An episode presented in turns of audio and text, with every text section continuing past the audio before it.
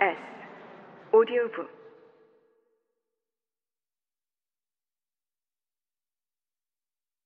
베냐민은 진보적 노동관이야말로 파시즘의 기술주의에서 발견할 수 있는 동일한 특징이라고 본다. 노동을 이런 식으로 이해하는 한 진보는 곧 자연의 착취에 불과하다. 진보의 결과에 철없이 만족하면서 사람들은 프롤레타리아 계급의 착취에 그 자연의 착취를 대비시켰다. 말하자면 계급 착취와 자연 착취를 서로 무관한 것으로 파악함으로써 실증주의가 만들어 놓은 타협주의의 덫에 걸려들고 말았다는 것이다. 타락한 노동 개념은 자연을 공짜라고 받아들이게 만드는데 결국 이런 관점이 파시즘과 허무주의를 초래했다고 보았다. 이를 통해서 억압되는 것은 억압받는 계급이라는 의식이다.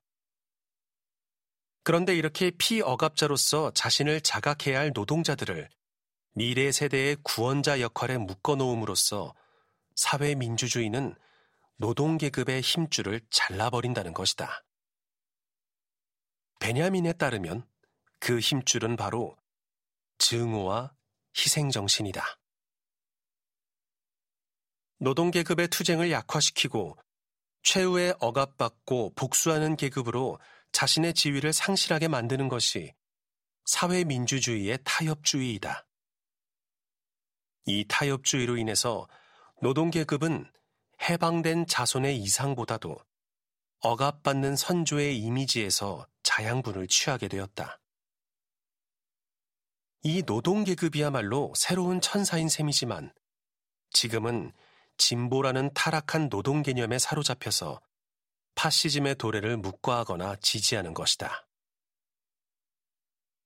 역사의 진보에 대한 습관적 믿음을 비판하는 베냐민의 입장은 태제 곳곳에서 발견할 수 있다.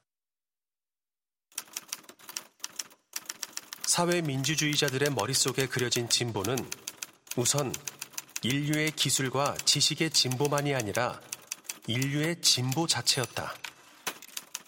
둘째로 그것은 무한한 완성 가능성에 상응하는 종료시킬 수 없는 진보였다.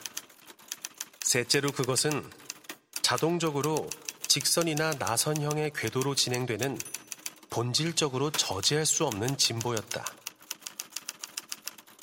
이 세 가지 속성 모두 논란의 여지가 있으며 각각의 속성에 비판을 가할 수 있다.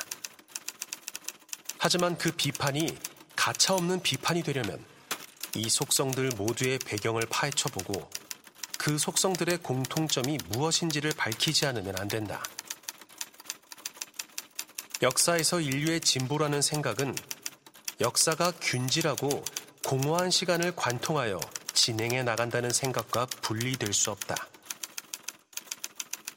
이러한 진행에 대한 비판이 진보에 관한 생각 일반에 대한 비판의 토대를 형성해야 한다.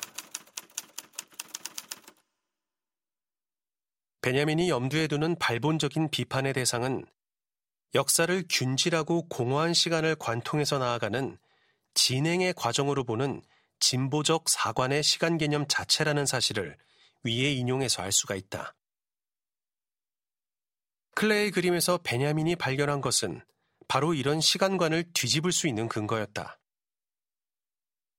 베냐민에게 역사는 구성의 주체로서 이 장소는 결코 균질적이거나 공허한 시간이 아니다. 오히려 역사는 지금 시간으로 충만한 시간이다. 이 지금 시간이라는 것은 무엇일까? 앞서 살펴본 앙겔루스 노부스야말로 지금 시간의 이미지라고 할 수 있다. 매 순간 신 앞에서 찬가를 부르려고 태어나서 그 순간이 지나면 무로 돌아가는 언제나 이미 새로운 천사가 바로 지금 시간인 것이다. 이런 까닭에 베냐민에게 과거는 그냥 과거로 남아있는 것이 아니었다. 이 과거는 그것을 구원으로 지시하는 어떤 은밀한 지침을 지니고 있다. 이 과거를 통해 우리 이전에 존재했던 모든 세대와 희미한 메시아적 힘이 함께 주어져 있는 것이고, 과거는 이 힘을 요구하는 것이다.